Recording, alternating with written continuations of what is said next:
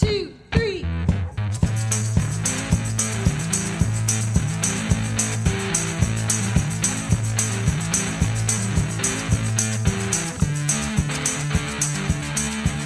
Hey, I'm Gary David.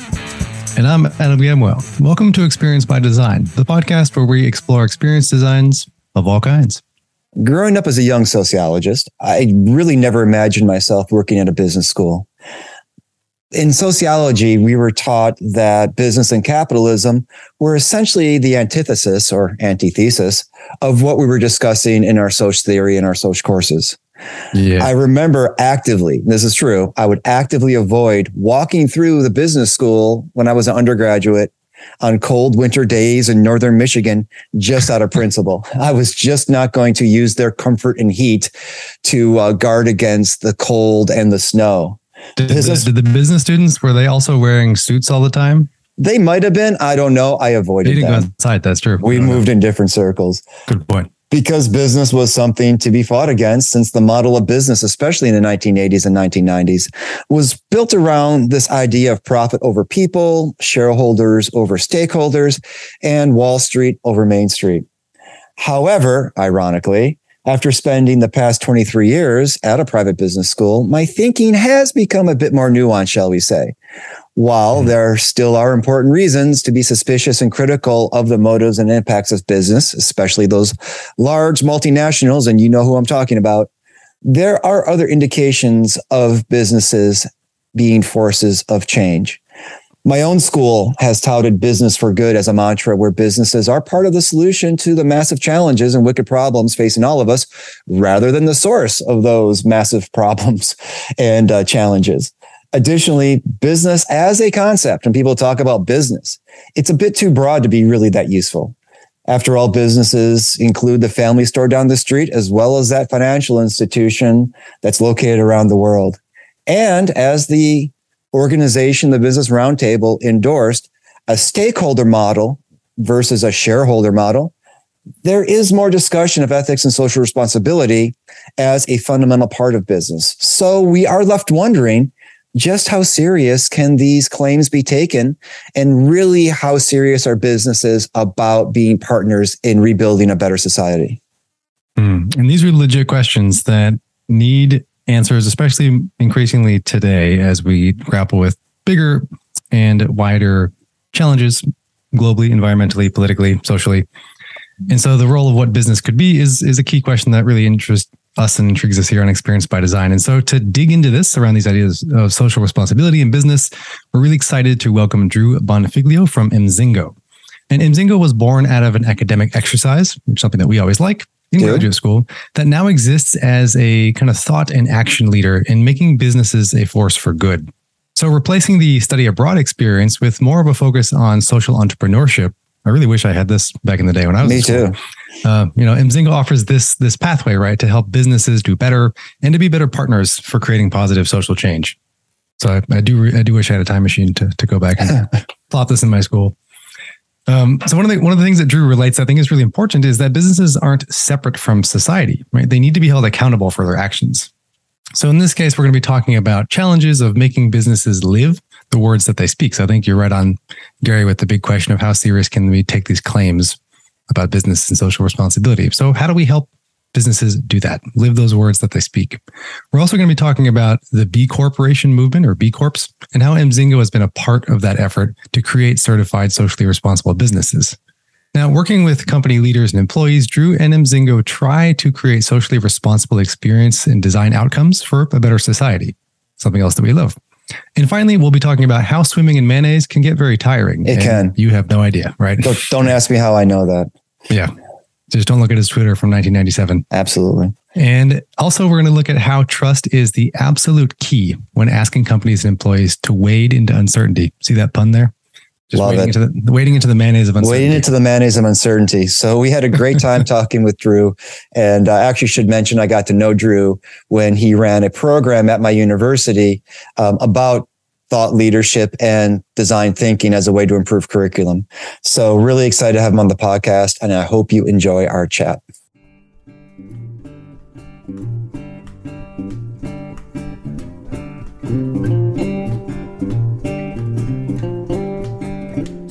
Yeah. and just just as a heads up, just so so so Drew knows too, because I told Gary I have a hard stop at nine twenty. So y'all can keep going if, if it's if it's good. Like, but if I disappear, that's why I'm not I'm not just leaving to. to He's mad. You offended him. If Adam see ya, yeah. if Adam disappears, it's because you probably yeah, offended, offended, him in yeah. some kind of way. Yeah, you should really take some time to reflect and contemplate on what you did wrong. we won't happens. tell you what you did wrong. We'll leave you, you to figure it out for yourself. I'm going to assume it's because I left Somerville, but um, that, you can tell me later. can you ever really truly leave Somerville? I mean, doesn't it always like stay with you? Part of me, part of me forever. Yeah. part of you forever. What was the attraction to living in Somerville? I've, I've never wanted to live in Boston because it seems crowded. Yeah, it, it was definitely dense, right? But we were in New York before that. And oh, okay. uh, much more so, space then. Yeah, yeah. Well, and and so my wife grew up in Oregon, but her brother is a professor at MIT, and he had been in Somerville for years. And so when we were looking around, uh, found we actually found a place right right next to some friends of ours, and, and a seven minute walk from my my brother in law. So it uh, it worked out pretty well, and you know we were close enough to to Davis, we could walk to the subway pretty easily. So that was that was our initial very practical, uh, you know, Somerville decision. MIT, it's that vocational school in Cambridge, yeah. right? Yeah, yeah, exactly. They teach a lot of engineering and stuff like that. Supposedly, that's yeah. good. I mean, I'm I'm I'm I'm all in favor of Votech. yeah, so I support he's, that.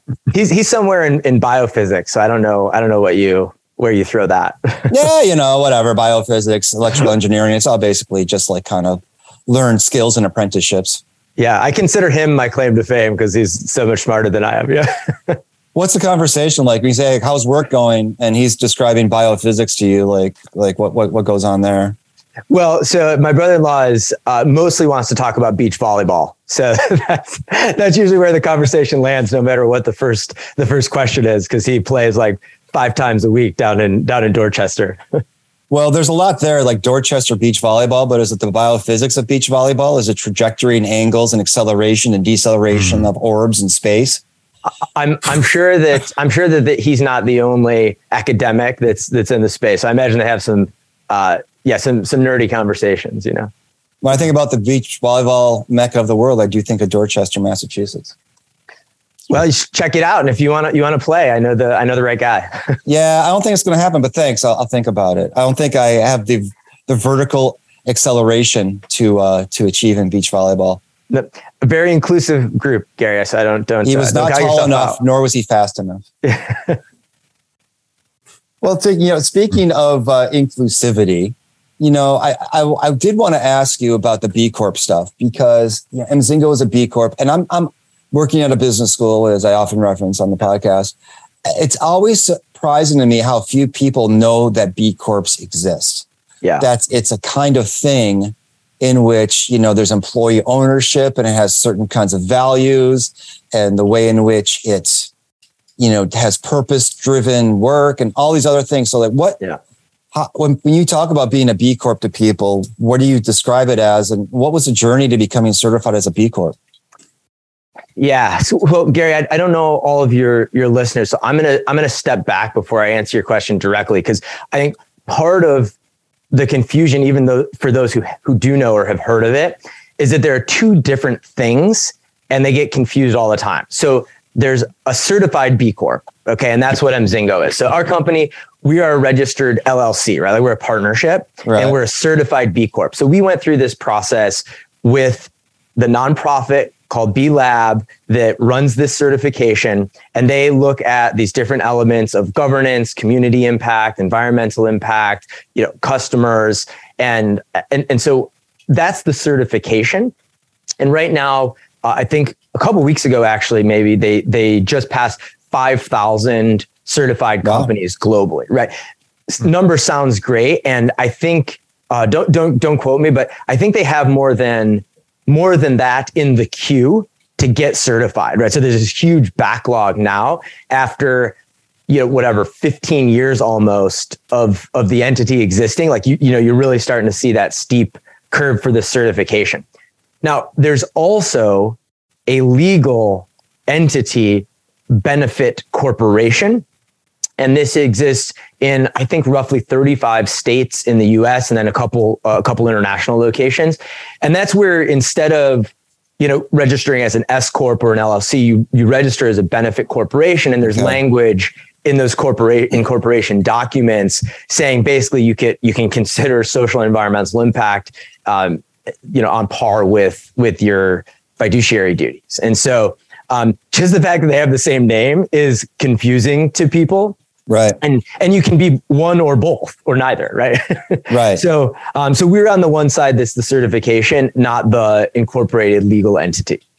Um so in terms of the journey uh well i'll step back. So Emzingo was started as an academic exercise when i was in grad school. And so this was during the midst of the financial crisis right? So 2008 2009 doing my mba uh, Ramon Marmolejos, my, my co-founder, and I met during uh, during our program, and you know I think we just had a lot of the same values, right? And so we were not very happy with watching business spiral and kind of what, what we were calling you know, the irresponsible leadership that was happening in business at the time.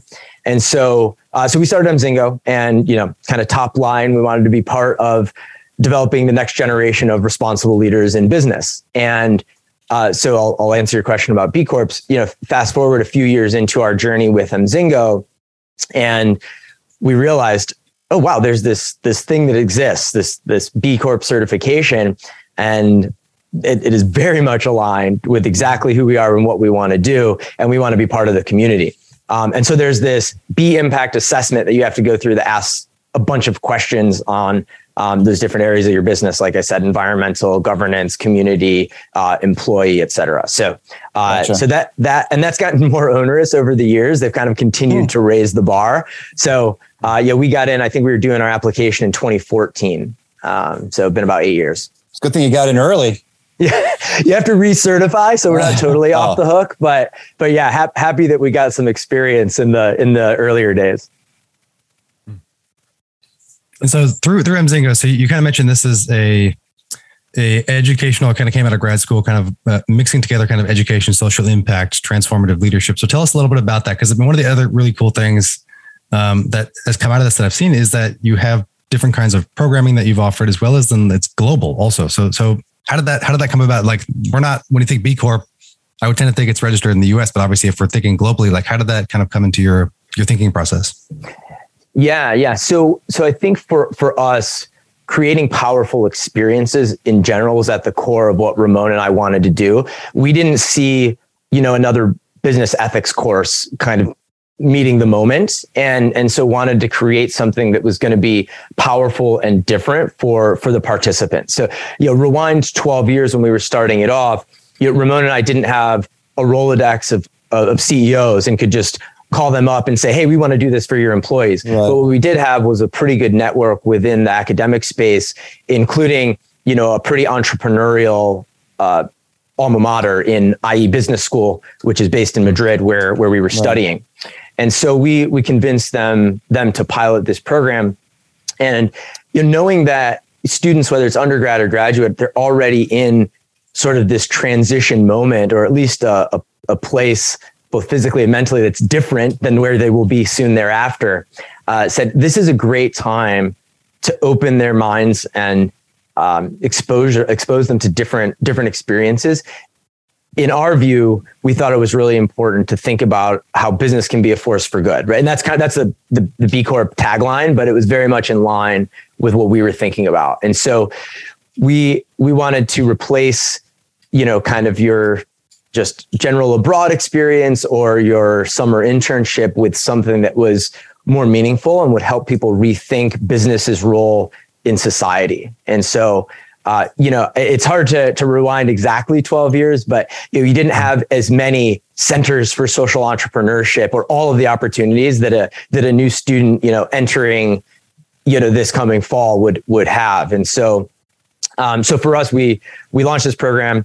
We were in Spain we had some connections through our classmates in South Africa. Uh, the World Cup was happening in 2010 when we were launching, so okay. it was kind of an, an attractive place for people to to go, and um, and so we launched our first program, bringing students who were you know from all over the world but attending the MBA program in IE to Johannesburg and piloted that, and so we thought one taking them out of uh, this MBA bubble, even if they had moved from a different country to be there, but get out of that MBA bubble uh, to somewhere else. And then the work that they were doing was uh, cohort based and team based. So we had a group that had this uh, collective shared experience over over eight weeks, and then they worked in teams, and the teams worked on projects with nonprofits and social enterprises, uh, you know, small businesses doing doing the work, right? Like doing the hard work on the ground um, in in South Africa in this case. And then we layered that with uh, leadership development curriculum to create that space and time for for reflection, right? Not just whip through the the project experience and um, and, and you know the travel, but actually pause, reflect, have time to think about not just how is this impacting me, but how how am I engaging with the community members? How am I engaging with the organization we're working with? How might this or may not influence my my career choices at the end of this this MBA program? Um, and so that was kind of the original. And, and as you mentioned, Adam, it's it's evolved and we do a bunch of different things now. But I think still to the core is that business is a force for good and and creating that space and time for people to uh, to connect some different dots that they might not during the the rush of the normal academic experience. I want to uh, introduce you to cynical Gary for a second. Please. because one of the things I, you know, I wonder about is every generation, except for Generation X, which I belong to because no one thinks about us. But it's like this generation is going to change things. So, you know, the boomers who came up like, you know, in the 60s, they're going to change things. And then we were greatly disappointed. Um, and then, you know, this idea that millennials are going to, you know, this generation has values, they get it. Or Gen Z, they really care about these social things and they get it. You know, so to what extent can we talk about millennials or Gen Zs getting it and then being in organizations to be business for a, a force for good? Or once they get in business, is the structure of traditional business such that no one, it's too hard to change to make it a force for good over just a generator of profit? Or is it that, you know, new companies, new things need to start up to act as a counterweight against those traditional businesses who are only, uh, you know, shareholder driven and not stakeholder driven? So for those of us, including cynical Gary, who are like, eh, you know, it sounds like a nice trip but once they go work at, you know, some company, some Fortune 500 company, it's all, they're all going to sit and do the same stuff that anybody ever does. Yeah, I mean, I, I think skeptical Gary has a and and and I like I have a, a skeptical Drew in, inside me as well. I think, you know, I, I don't think I would have started the company and gone into this work if I didn't believe we could make a difference, but it's right. not the only difference, right? And so I I kind of think that there are uh, I'm sure there are more than this, but you know, three three layers, if you will, that I'm thinking about. One is the the individual, right? The the personal choices that I'm making, right? Whether that's which company to work for or which career I want to pursue, or just how I lead, how I manage when I'm when I'm in a place. And so through the university programs and and in some cases the the corporate work that I do, it's it's that emphasis on on the individual and individual uh-huh. development. Not not only that, but right. I think that that's where we hope to have an, an, influence, right, and kind of nudge the trajectory in into a, a direction that yeah I think is is in line with um, what what skeptical Gary's skeptical of, right? Um, and then and then it, there does need to be organizational change as well, right? And so it could be the the difference between you know being Patagonia and, and just greenwashing, right? So at the the company level, right. uh, but but I think Gary, where where I feel similarly, I don't know if it's skeptical or just feeling like it's the the bigger challenge even is we're working within these systems, right? That, right. that need to get changed and they have a lot of inertia. They have a lot of existing, a lot of people who are in power already that that might not want to change things. Um, and so, so I do think that's a, that's a reality that people are going to be up against. I'm, I'm not naive to think, you know, spending six weeks in, in, in Peru for an American student changes the world. And, and I don't think we're trying to claim that. We're saying, hey, we want to be part of many, the many tributaries that are headed into hopefully, you know, a longer term river of, of change, if you, you know, want to play that metaphor out. it also makes me think really quickly about, you know, it's an interesting you know framework about the individual, organizational, systemic because I think about private companies who can buffer themselves against the systemic because they aren't beholden to investors or analysts or you know larger forces of capitalism that might be only driven by profit that they can live to a certain kind of compass a pathway mm-hmm. because mm-hmm. it's individuals and organizations and not necessarily just the system like a patagonia yeah yeah absolutely so i, I work with one decent sized family business and private and it's the same thing i'm not saying they're necessarily pioneers but they made some decisions to really invest in sustainability a few years ago and it was their decision right they didn't have to worry about the, the you know public markets reactions hmm. do you find though that that you know with some of the social enterprise groups that you've worked with or even kind of how you you frame your own business practices that there is there's been an increase. You know, we've seen like with things like ESG as, as a as a general principle that we see organizations, environmental social governance having to respond to more and more because mm. of both public scrutiny, some some kind of government interventions, um, but also again like public sentiment is shifting too. So I think there's some interesting pieces here to even think about that. I, I suspect um, that on the, the kind of the, of the, the access of the individual, organizational, and systemic that a lot of individuals are now coming to be more aware of the systemic shift, like a rise of ESG. And like ESG is, is both a reaction to public sentiment changing, and it's also then a thing that creates more public consciousness about these these ideas. Mm-hmm. So I think there's there I think also there's there's some level of a feedback loop happening now that like didn't happen 20 years ago, right? That that's like been picking up steam, which is interesting because I mean you also mentioned the Patagonia versus greenwashing. So this is the I think the other interesting challenge space where um, when we talk about social impact, you know, there is an increasing skepticism of, you know, okay, this company's just saying that they're using more sustainable practices, but they're actually not right? Or they're, you know, the the now more infamous, you know, story that the plastic industry has actually really just kind of told us the story that we can recycle a lot more than we actually can to help us to help sell plastic. So yep. um, there's interesting recognition with the kinds of stories that organizations tell. And so it's interesting to think about on an individual level, what can we do and like what kind of transformational experiences can we offer that to your point, yeah, like one person may or may not change the world, but if you can change somebody's world, then that can change like the the kind of trajectory they may be on in the first place. So I think there is an interesting upflow, and I mean, I, I imagine that's also what we're, we're pointing towards as well. That, um, you know, when we're seeing both a systemic change and a rise of in thinking around sustainability or ESG, and then individuals are more aware of that, and then we have programs like Emzingo that can then give people a step outside of their own kind of zone into a social enterprise space or an NGO where they otherwise might not have done that. Um, I, I, can see the kind of the snowball effect there, which I think is really interesting. But it is this challenge, right? Because right in the middle is the organization. And how do we get the organization to change? Because it'll buffer on either side. Individuals, one person, an employee in an organization, or the system is not requiring me to change the regulations. So um, I think that's like the, like the B Corp is why I think this is an interesting kind of middle inflection point to, to we think about here. It's it's like change management is so is so tricky because it's like working with individuals to make an organization change you know, and then how do we kind of think across those those three areas? So I'd love to kind of get get your thoughts in this process, whether from Emzingo or even some of the other projects that you've done too, is like how do we think across this, like the individual and organizational and systemic to help organizations transform? Because that's like leadership, I think is one of the ways you were talking about this before of how do we kind of change from who has the power to change, right? But um, so and it's, it's a broad question, but I'm just kind of interested in, in your thoughts of like how do we bring those pieces together around the, the organization? So how do we bring how do we bring together the individual org and systemic together? Yeah.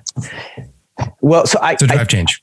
Yeah, to, to drive change. I mean, I think that that first of all, you know, there's not there's not a single profile across an organization, especially of any of any size, right? And so the idea that change happens all at the same pace in the same way for the same people because of a, a beautiful PowerPoint made you know, made by by a change management consultant or something is you know is not is not realistic. And so so I think that one of the things that you know maybe is more in, in my my DNA anyway, and and potentially yours as uh, you know experience experts and design thinking folks you know would be like let's find those pockets of greatness right like let's find the things that are working that are inspiring and then see see how we can can kind of roll them out more, right? So somebody starts an initiative in, in this particular department and they have um, you know followership from people around them, uh, then then how do we how do we test that in another place and how do we replicate it? And and maybe there are tweaks made because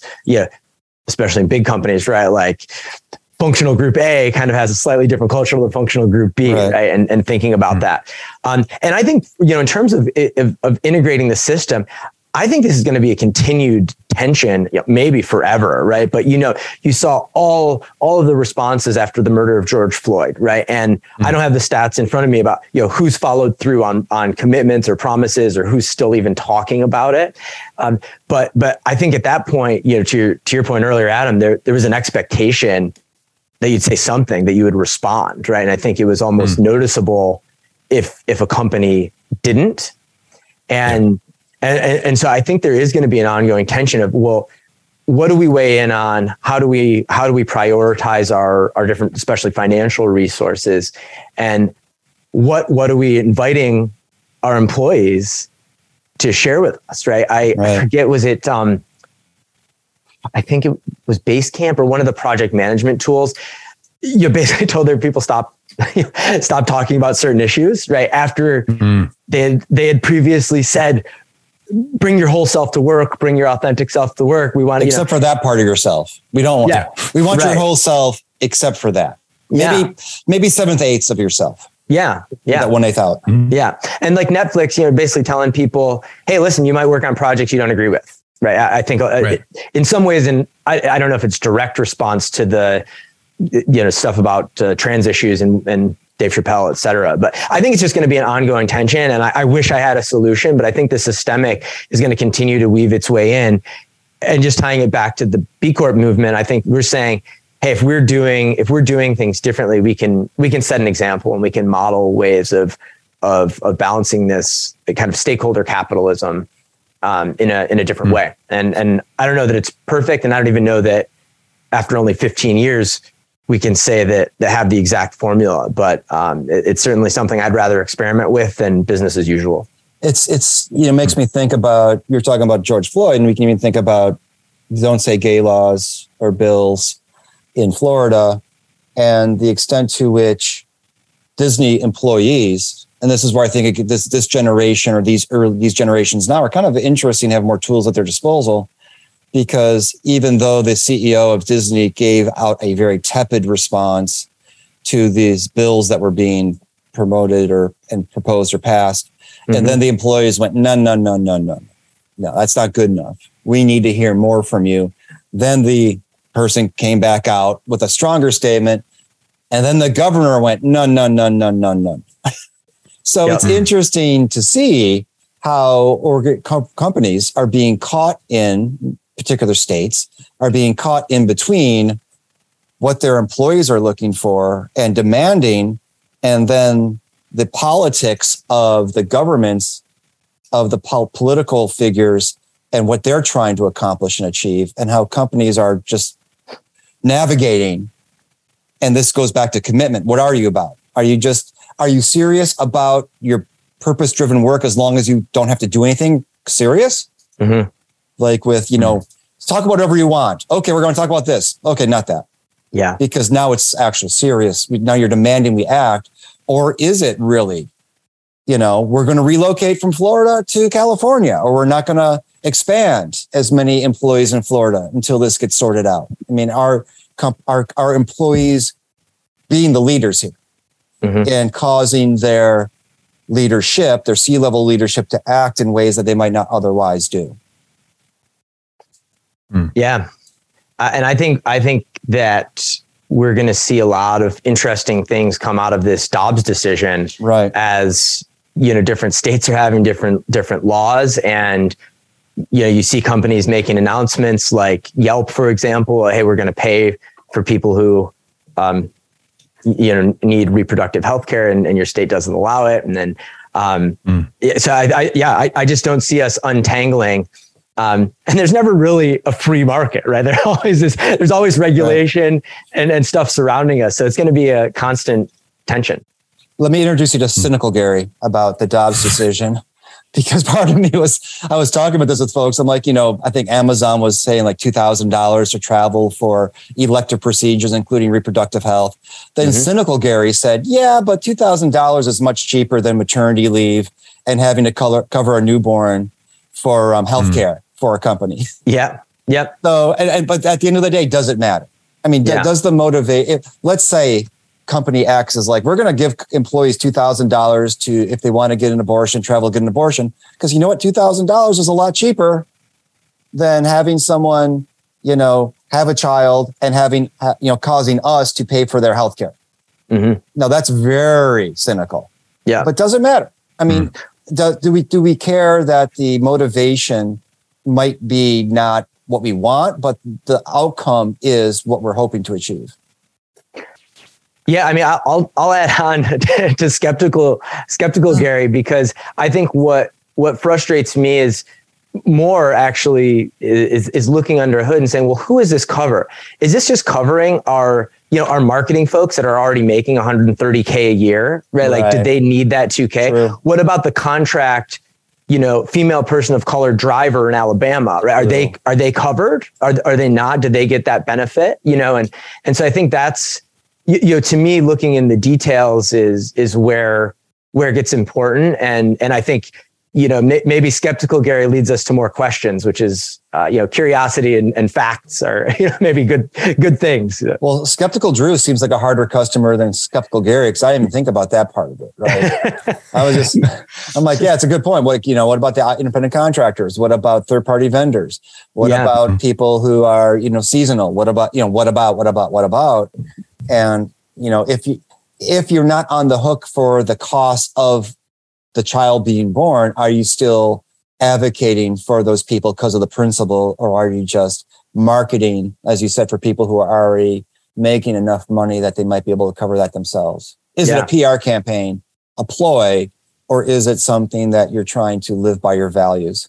Yeah. Yeah. Well, and I don't mean to make this this conversation, uh, you know, an, an, ad for for B Corp, but I would say, you know, part of why I, I respond like this is because you know, in many ways are forced to think about this stuff right. when we're, whether it's going through the certification or just the types of things that I learned from, from other peers, right. Who, right. who are, who are part of the, the community. So, um, I, I, I think skepticism is healthy in the sense that hopefully it creates different conversations and, you know, I, I don't have any individual ability to hold Amazon accountable, but you know, at least, at least creating some conversation around it. Yeah, but I think even that's a, a, really important theme that we are also seeing this this bigger rise in the question of accountability, right? Well, both for leadership, but then also when you think about employee experience too, because I think it's, it's an important question to ask when we're talking about whether it is reproductive rights or it's it's again skepticism around greenwashing, um, you know, from a corporation standpoint. That when we when we talk about who's making decisions, right? Who has who is the accountability for for the putting those decisions in place, and right? And so part of the question that I think we're we're asking, which is a good question, is um, you know, if the if the means aren't necessarily great, you know, the outcome is what we're looking for, is that okay? But then there's this other part of about it, but like who has the accountability for making those decisions? Um, and so when we see either public backlash or skepticism, uh, you know, how can we understand this this level of accountability? So I mean, also maybe it's it may be a B Corp question also, but just I think it's a really interesting point as we think about the idea of social impact and social enterprise too, and, and what what we can do if with business as a force for good is like there is always going to be the the fiduciary financial question is part of it because that's you know businesses have to make money. But at the yep. same time like how do those flows happen? And so when we think about things like accountability that's i think it's where we see kind of the, the conversation shifting where people say okay we understand that sustainability quote unquote costs more. We understand that it will cost more to provide extra you know reproductive health costs. But again like how what like what accountability can we expect from from our employers right? Um, as employees or as, as people in society. So i think it's also the idea that like businesses aren't separate from society. So they're, they're playing an interesting role where they can do good. Mm-hmm. um, and i think accountability is like one lever that i think we see people kind of talk about of uh, either how much good and for whom is is that taking place. But does that does that ring true for kind of how you how you see both b corps or like what social enterprise could do yeah, I mean, I think that that if you talk to people in the B Corp community, they're going to say business is not the only lever, but it's a huge lever for having a positive impact on society overall. And and I'm and I'm I'm all I'm I'm all I'm on board with that, right? Like I've I've I've been part of the community. I believe in that. I think where that can be a, a little bit over oversimplified is is when you are trying to balance it with the financials, right? Like you can't give everything to every cause. And I think even just from a from a a, a focus and time perspective, right? Like can can a CEO, for example, truly care and truly be involved in every in every social issue and you know i would say no no human can doesn't matter if you're ceo or not and and so so i think there there will there will all be always be attention i think some pressure from employees is is really healthy and and then people are going to have to make some choices right? Like what what are the things that are most important to your organization right? And and maybe it's aligning with your with your sector right? If you're if you're in fashion okay maybe it's talking about you know make your your products are being sourced responsibly and there's no slave labor you know um, whatever for a coffee you know coffee company right? Like make so so i think that there are always going to be choices and, and trade-offs uh, and and and employees will probably continue to expect more from companies over overall. I, I, think at least that's where we're trending right now. Not necessarily trying to predict, you know, two decades from now, because because who knows what can happen. But right, uh, Adam, did that answer your question? I, I'm not sure if I if I got at it directly. Yeah, I mean, you know, it was also an indirect question, but yes, I, yeah, totally. Because it's just it's just this idea in terms of, um, I mean, what really strikes me about this is how you know, how do we think about like when we're trying to think about experience design, obviously we're, we're trying to integrate a lot of, especially from, from, you know, our social science perspective, or Gary, Gary and I's kind of views as anthros and, and sociologists that, you know, what does it mean to kind of think more holistically about it? I think it's it's been interesting to watch businesses begin to grapple with this too. And there are things like change management, there are things like a B Corp status, there are things like social enterprise that are also trying to bring that more holistic perspective into play, right? And so I think the way the way you're, you're kind of expressing that, I think is really interesting that we are seeing employees continue to demand more. And I see that in relationship to the other idea that we mentioned before that bring your whole self to work. There's obviously, you know, the challenges with that. We're seeing with Netflix and with Yelp, with Amazon, there's there's ways that this can be challenging when something you know pushes a social nerve at the next one, right? But it's kind of like the door keeps opening, the dam keeps like moving, the the, the river is moving down. The what's the what's the metaphor? You know, the rock is moving down the river. Um, the glacier is is slowly changing things, but you know, I think it's interesting to see that that there are these, I guess, systemic shifts, right? That like are then having individuals say, "I demand to kind of see a little bit more." Like if I'm going to bring my whole self to work, that means then you need to also accept my whole self. Or that means you need to right. bring my whole self actually be this other side that I don't talk that much about. Um, you know, it's, it's one of those like a, a, a simple example is is that's like you know, telling somebody that you you I don't know love like death metal at work, and that may be like it sounds very small and silly, but like at the same time, that may not have been something you would share, you know, I don't know, twenty years ago, ten years ago, or something, depending on where you work.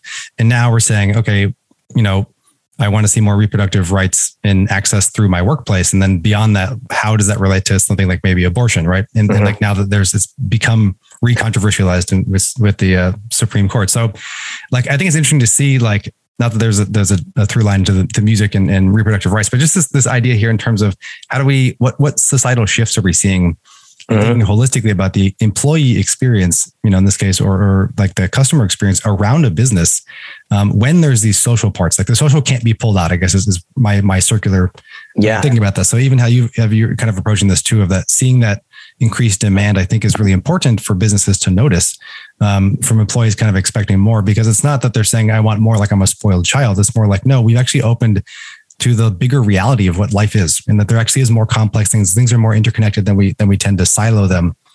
Um, mm-hmm. I don't know. So, so I'm also still not you know, indirectly answering your question, indirectly answering my question. Of indirectly, you know, so it's like that, that's the that's the work. You know, but this idea I think is interesting. That yeah, um, it's a big hairy challenge. You know. Yeah. Well, and, and Adam, I think you know, kind of tying the the employee experience in here. Like when you think in particular about, uh, you know, Dobbs reproductive rights, et cetera, how many Americans depend on their employer for, for healthcare, yeah. right? Right. And, and it, so in our country, that's a big deal. And so it, it gets even more intertwined when that's, that's the system, right? That's the way that so many people are actually getting their healthcare. And in some cases, mm-hmm. either choosing an employer or staying with one because of these the benefits, right? The things outside of just my salary uh, I think you know it, it does it gets even hairier, right? When you start to yeah. to think about my my experience as an employee. Mm-hmm. Yeah. As, as we're talking about this, I'm just curious because I know you know along with the university based programs, you do corporate you know trainings and programs and leadership yeah. development. Yeah, there's a huge things we're talking about, but uh, you know when you come into a company, are they saying we want to change or we want to become more responsive to our employees or we want to develop our leadership, and then how do you get them from this stated aim or desire into action? And then more importantly perhaps implementation because as mm-hmm. you know as i as we know design thinking is one aspect design doing is another aspect. So how do we move from you know how do how does Emzingo move from state of desire to actual conceptualization of action into actually implementing those ideas yeah yeah so i think first gary it's important to recognize the context that I'm working in, right?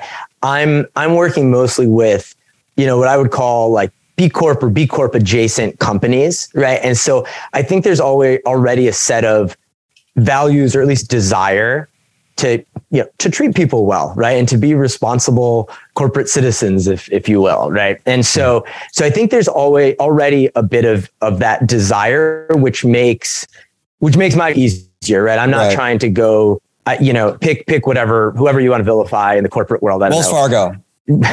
Wells Fargo. I don't know, like you know, a cigarette company, uh, whoever whoever you know, generally population might might Sig Sauer. They have a new armor piercing bullet coming out, I guess. So, so those are not the folks, right? That that I'm working with, and uh, you know, we could we could argue whether or not you know it makes sense to continue moving the needle on the people who who I'm working with that already, you know, quote unquote get it, or or you know, it'd be more worthwhile to to try to nudge the other folks that are on the other side of the spectrum. But anyway, I think that's just just important because um, I don't necessarily need to always come in to inspire some of the big picture, right? So, for right. example, I one you know one of the clients I'm working with for us two and a half three years is a renewable energy company throughout New England, B Corp. They get it, right? And so what we're focusing on is more of the the day to day, right? Like, what is it what does it look like to to lead or manage in an employee owned company that has a kind of relatively you know distributed leadership model right and so to, to answer your question more directly you know, and tied into the podcast, right? Experience, right? It's practice. So, so a, a, lot of back and forth between theory and practice, both in a safe environment, which might mean things like, you know, uh, journaling, conversations in pairs, group conversation, role plays, right? The things that let us practice in that safe space. And then what are the safe to try tests and experiments that you all can do before we meet next time, right? Like, how can I go do this thing immediately? Then let's come back and, and share what we learned, right? And, and like, I didn't invent this, right? This is old school, you know, experiential learning model. But I think to, to do it, to do it well, it takes some discipline, right? Because you can easily fall back into your old habits. And so yeah giving people that uh, you know, it's, it's in some ways liberating because it's like, no, you're, you're going to do this. Then we're going to talk about it. Speaking of accountability, right? In two weeks when we're back together, and then we're going to see what else you can try, right? And and and actually experimenting and learning in the real world, not just in a module, right, or in a in a training classroom. Um, and as part of that, this is more of like yeah, the nitty gritty of the details, right? But I, yeah, I did 12 hours of workshops and training last Thursday and Friday, actually in, in, in Boston and in Maine, and zero PowerPoint. You know, it's it is active. You you need to be engaged. You you can't sit back and and let the person up front talk. And so those are a couple of ways I you know, you can probably tell from my voice get excited about you know doing with with our clients. I heard that in order to do change management, you needed good PowerPoints. I think that's what didn't Adam say that? I, I I'm, I'm bucking trends. I'm a rebel, you know. no, but I think that's that's really an important point too. That that having an actual form of engagement that's one not passive, like you're just receiving knowledge, but then on top of that, like applying it later um, is is really important. I think it's interesting even to, to think about this connection between both experience design and experiential learning. And so I like the word you used there was experiment also like how do we try a couple things to see what works like take it out whether it's journaling or, or, you know doing reflective practices or working in groups i think is really interesting uh, to treat it as experiments too, right? To not not treat like oftentimes consulting, you know, comes with a uh, narrative hubris that's like I'm the consultant, I know the answer. I'll tell you. It's, change management is like always guilty of this, not always, but often guilty of this, right? That here, this is how you make your change with my PowerPoint slide. Mm-hmm. Um, but interesting to like think about what if we give ourselves permission to talk about these as experiments, right? And that we have to kind of do a couple hypotheses and a couple tests to, to kind of get it to stick. Understanding what your organizational culture is like or what people are, you know, your individual idiosyncrasies. What's the word? Idiosyncrasies? Sure. like, We'll go with Yeah. yeah. idiosyncrasies. Sure. that's a word. Yeah, that one. Why Yeah. not? Uh, new word today here on Experience by Design. um, you know, but I think that this idea I think is, is really interesting too because, um, you know, we talk about the word practice uh, in medicine, but we don't talk about experiments in terms of like business change and design. I think that's kind of a fun idea. I mean, practice could also work there too, I suppose, but um, Yeah. it'd have more semantic work to do. But I think the experiments, I think, is, is a really interesting idea Yeah. that gives people like a little more room to play. hmm Yeah, and, and Adam, I don't want to go too deep down the, the rabbit hole, but a lot of it is based on you know complexity theory, right? And and so you can't i- i- in in human systems, right? In organizations, in culture, you you can't just say, oh, if I do A, then B will happen, right? So so we need a little bit of grace and and experimentation to say like, mm. all right, I'm going to try this. I'm gonna I'm gonna nudge the system, and then we're going to see we're going to see what happens. And and I think also when you, you mentioned idiosyncrasies, where my brain went is every human is different. Yeah, maybe there are some some principles that we could abide by for what good leadership or management is. But when I get into that room and I'm having that conversation with you, you know, to share some feedback, I can say the same thing in the same way, and different people will react differently, right? Hmm. Because uh, you know we're Yeah. all impacted by the rest of our lived experience outside of that that that moment. And so, so that's anyway another reason why I kind of embrace the the idea of experimentation and and kind of I guess in the, the design thinking prototyping space, right? I'd be like, you know, how do we how do we learn fast um, from uh, in the human part of our work? Yeah. Yeah, I, I like that. Makes sense. And so one of the things that I know we've talked about previously, just in just conversations together, was this drive for experimenting with creating different content. So given all of the different ways that we have to engage with people from no PowerPoint conversations to TikToks, you know, and all of these things matter, not just for driving social change, creating engagement, but also branding for companies who are trying to put out a certain kind of message.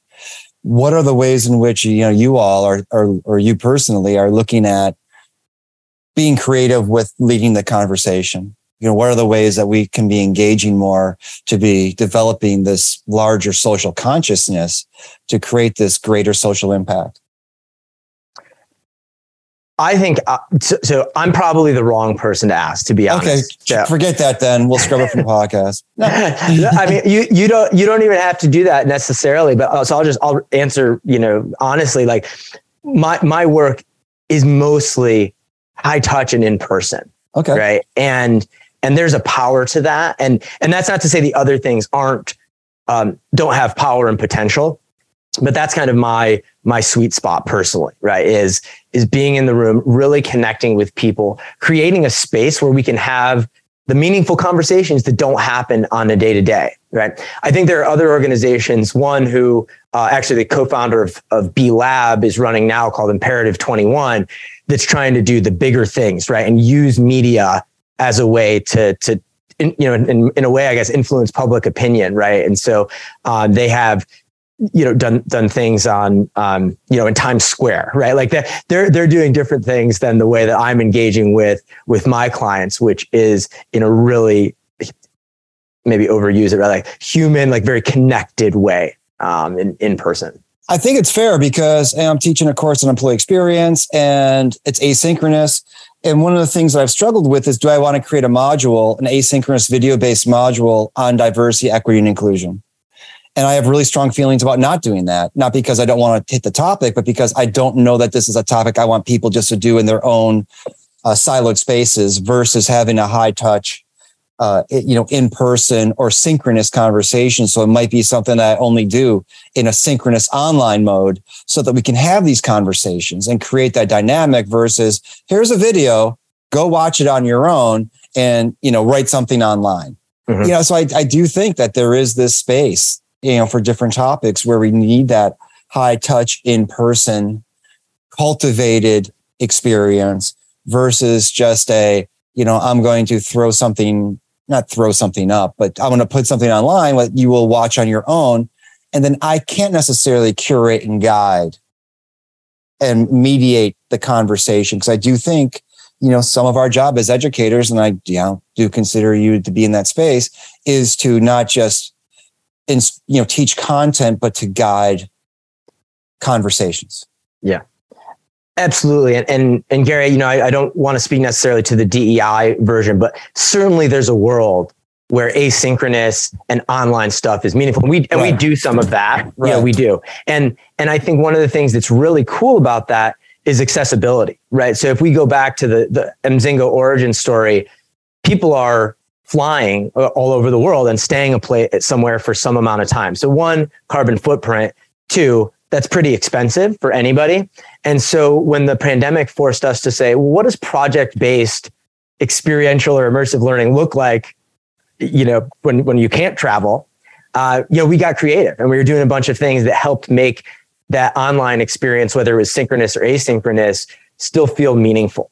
Right. And so I think there, there is a, there is a place for it. You know, when we start getting into, you know, the TikTok, Twitch, etc. Like this is where you're probably gonna look at me and be like, hey, he's kind of a luddite, you know. you don't have a um, dancing but, video of you on TikTok about uh, B Corps? I, I don't, but I mean, I have four kids who are five and under, so I'm imagining five years from now, I'm gonna have to, you know, change my ways. So.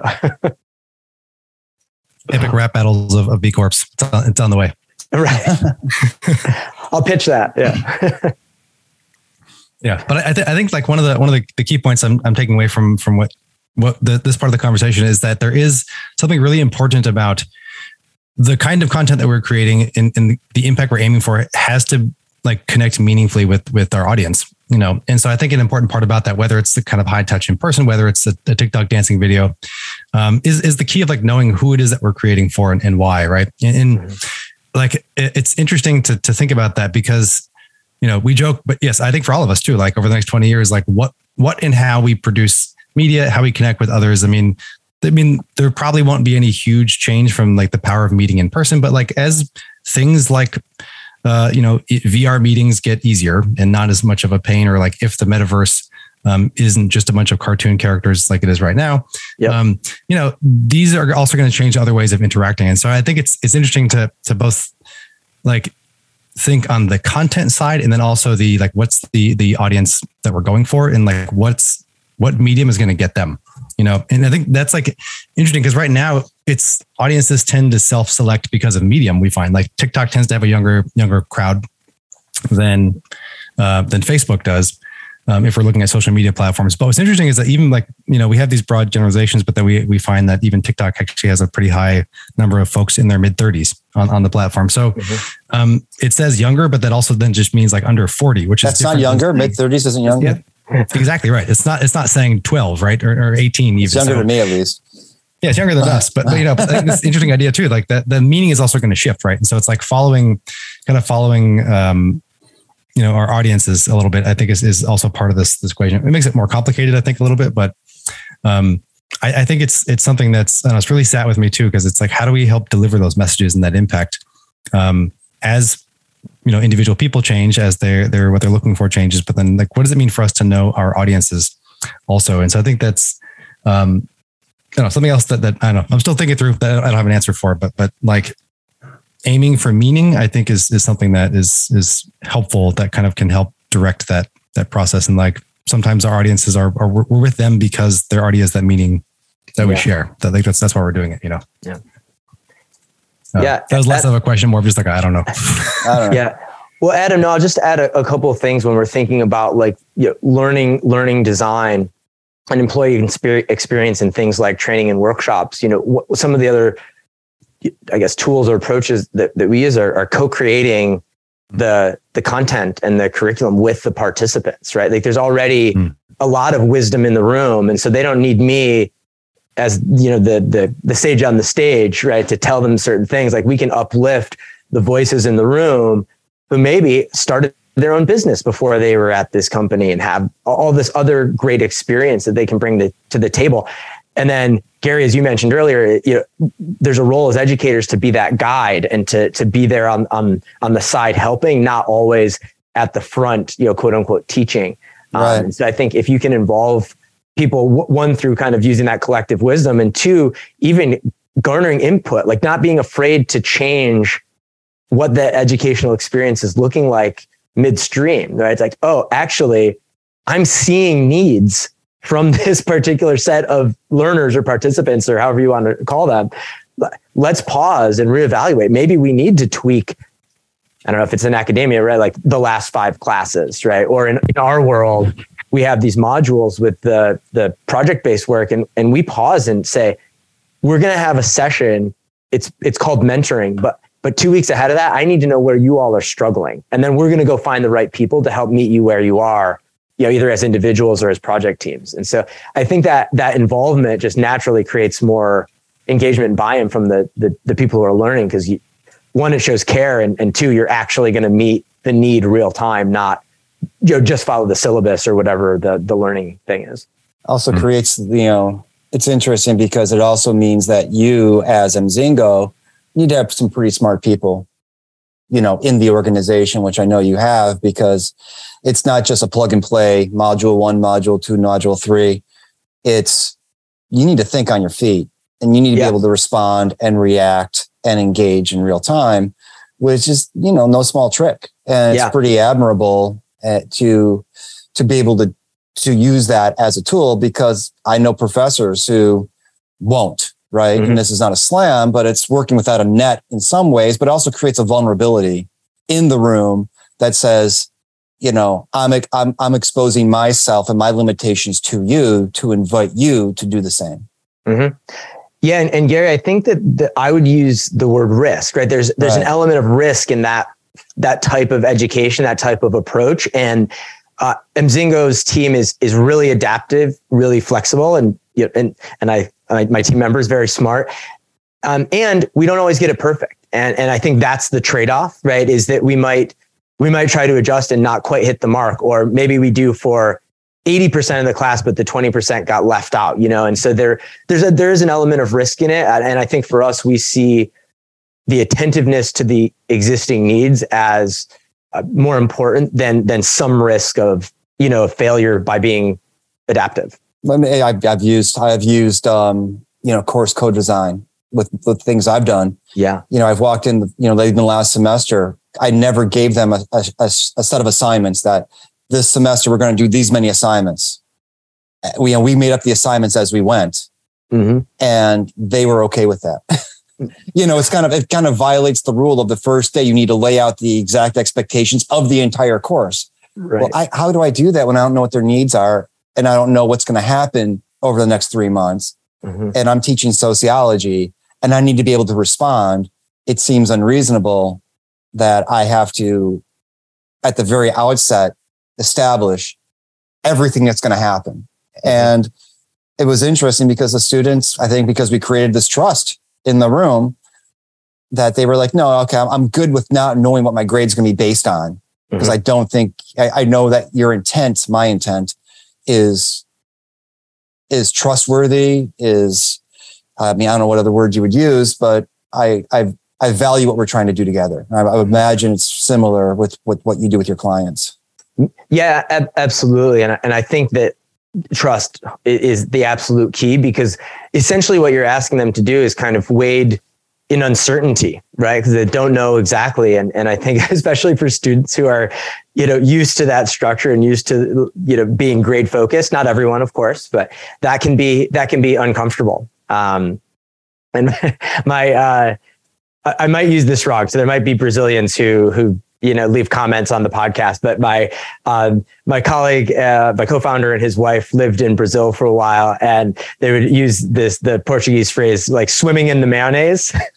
Swimming in mayonnaise. Yeah. And it's, you know, I, I, just, the visual is, is great, but, you know, kind of just being, being comfortable moving through this space that you're not sure exactly how you're going to get to the end. Uh, and so that's always, that's always kind of stuck with me, even though, yeah, not being a, a Portuguese speaker, having lived in Brazil myself, I'm, you know, I know, I know, I hope I'm not misusing it, but, but that's how it's stuck with me. well, even if you're misusing it, we're going to keep it. Yeah. I mean, Adam talked about like rocks and glaciers. Uh, I wasn't quite sure where that was going, but swimming in the mayonnaise, I think I got um, not Miracle Whip, but mayonnaise. I, I, don't know the brands in you know in Rio, but I don't know. I, I I'm not a mayo guy. I have no idea. but I, I like I like the visual swinging the mayonnaise, and you know this this notion that trust is the absolute key. When you ask people to wade into uncertainty, that I I I don't know where we're going, or I don't know where we're going to end up, but I know where we want. I know why we want to take the trip.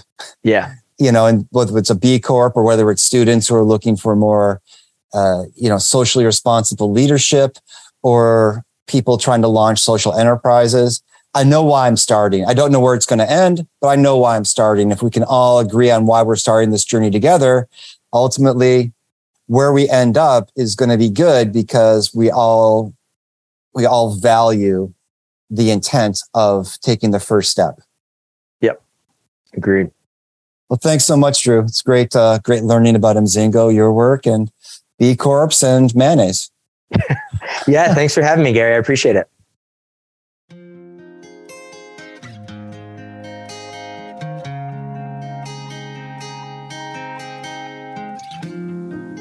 We want to thank Drew Bonfiglio from Emzingo for taking us through the origins of the company, his B Corp movement, creating high touch moments to establish trust, and seeing business as a potential source and force for good.